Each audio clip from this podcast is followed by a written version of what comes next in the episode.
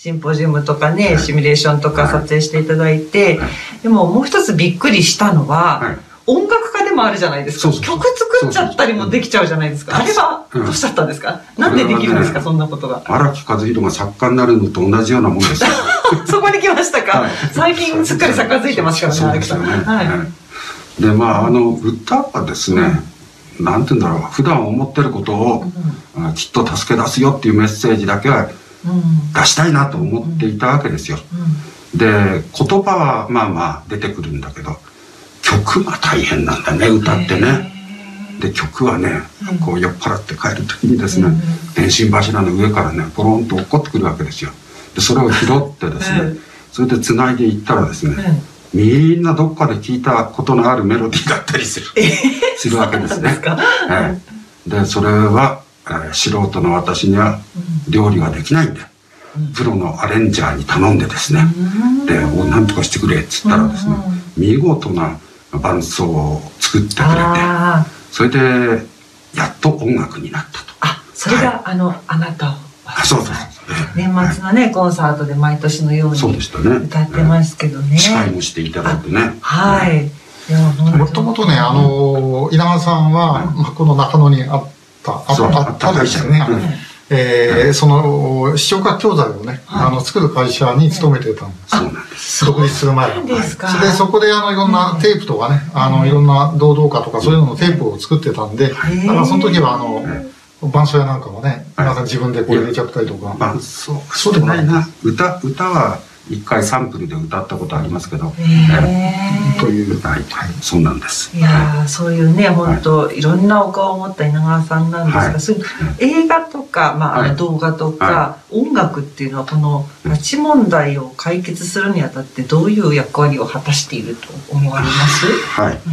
あのー、映像というのはやっぱり共感を醸成する手段として、一番効果的だと思いますし、音楽っていうのは、なそうだそうだっていうねあの感じを作るっていう意味でまた大事なものだと思うんですね。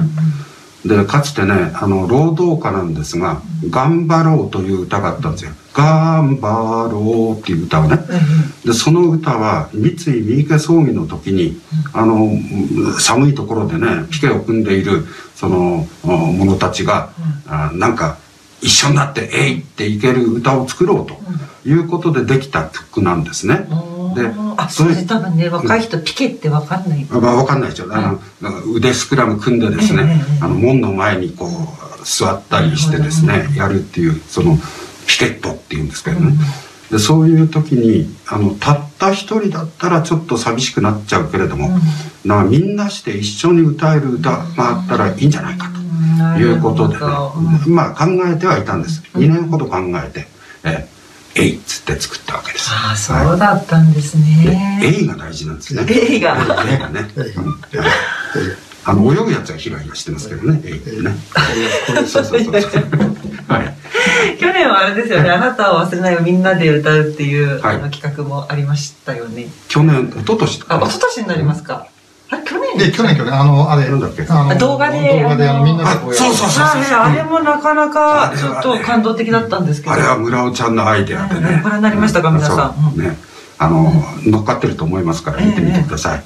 ねそれでなんと一番嬉しかったのはねあまり歌と縁がなさそうな荒木和弘さんがですね歌ってくれたっていうのがねもう本当お恥ずかしい。嬉しかったです。私もナミちゃんも歌ってくれたよね。はい。なんか家で慣れないこのスマホを操作しながら録画しました。家出たるとこう背景がいろいろ映っちゃうから大変なんです。そうですね。いろいろ隠さないといけないね。で最後に荒木さんあの歌はどうですか？まあ、このところあの歌手の皆さんにも大勢出演していただいたんですけど、拉致問題をにを解決するにあたっての歌の役割年末のコンサートとかもすごい温かい眼差しで荒木さんは客席からご覧くださっている印象があるんですけど、ねね、あ本当に？はい。あまああのね自分も嫌いではないし、うん、いやまあこうみんなの、まあ、さっきの稲川さんの話じゃないけどみんなの気持ちをやっぱりこう一つにしていくというような意味で、あのすごく力がねあると思います。まああの私がつまんない話を1時間するよりは歌一曲聴いてもらった方がいいんじゃないかなと。ええせっかくだから今回あれですね、この動画の最後にあなたを忘れないようつけさせていただいてもいいかもしれませんね。ということで、編集の、よろしくお願いします。編集は別な人ですね。そうなんですよ。ということで、今日は稲川和夫さんにお話を伺いました。稲川さん、ありがとうございました。